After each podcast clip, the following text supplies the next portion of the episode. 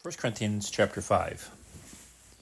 It is reported commonly that there is fornication among you, and such fornication as is not so much as named among the Gentiles, that one should have his father's wife. And ye are puffed up, and have not rather mourned, that he that hath done this deed might be taken away from among you. For I verily, as absent in body, but present in spirit, have judged already, as though I were present, concerning him that hath so done this deed.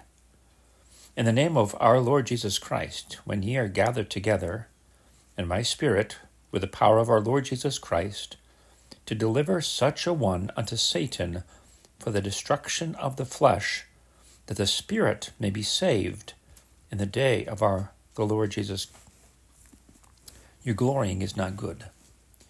Know ye not that a little leaven leaveneth the whole lump?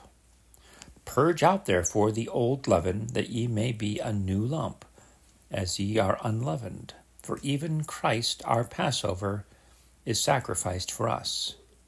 Therefore let us keep the feast, not with old leaven, neither with the leaven of malice and wickedness, but with the unleavened bread of sincerity and truth.